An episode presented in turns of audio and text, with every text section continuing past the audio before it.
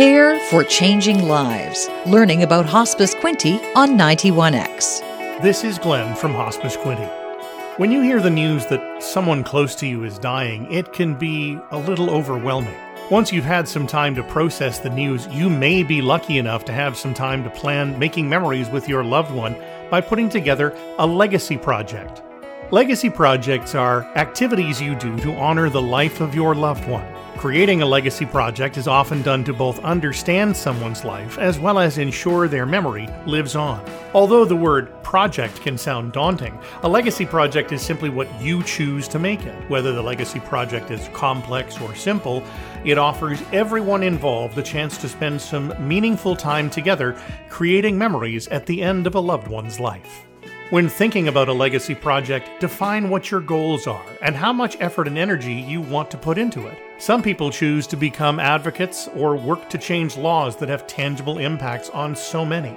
People may choose to do this in honor of a friend or loved one who was impacted by a specific disease or cause. A fundraiser for cancer awareness or research is one example, or lobbying for victims' rights is another. Alternately, planting a garden or tree in remembrance of your loved one is another way to capture the memory of the person you love. There is no real structure, and best of all, the outcome is never wrong. Legacy work can be especially beneficial when you hope to learn more about your loved one. Creating a photo album while asking questions is a perfect way to connect, learn, and empower both you and the speaker. Spending time with someone can be such a gift, and showing empathy and interest in someone's life is often seen as an honor.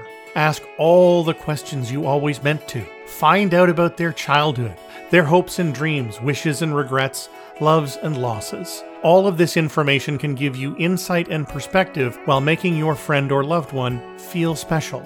Often, grieving children are encouraged to participate in a legacy task. Part of the grief process is to find meaning in the life and death of a person, and making meaning from an experience like a death can encourage healing.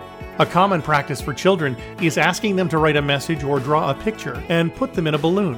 Having a ceremony in which the balloon is released and sending their message into the sky may be a comfort.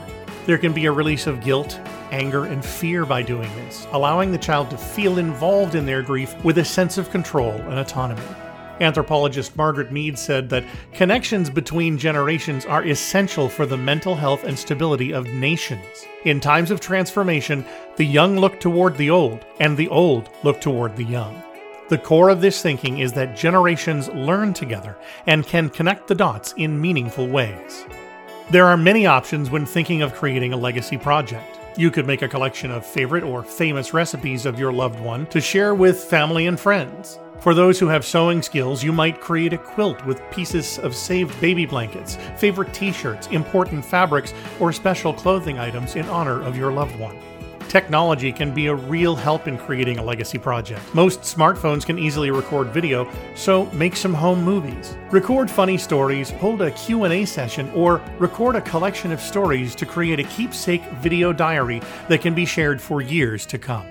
An autobiography or ethical will is a great way to get ideas and stories on paper and to transmit values, experience, and life lessons. This can be as informal or formal as you want. Again, there are no rules. Whatever you choose to do, it should have meaning to you and be personal and unique.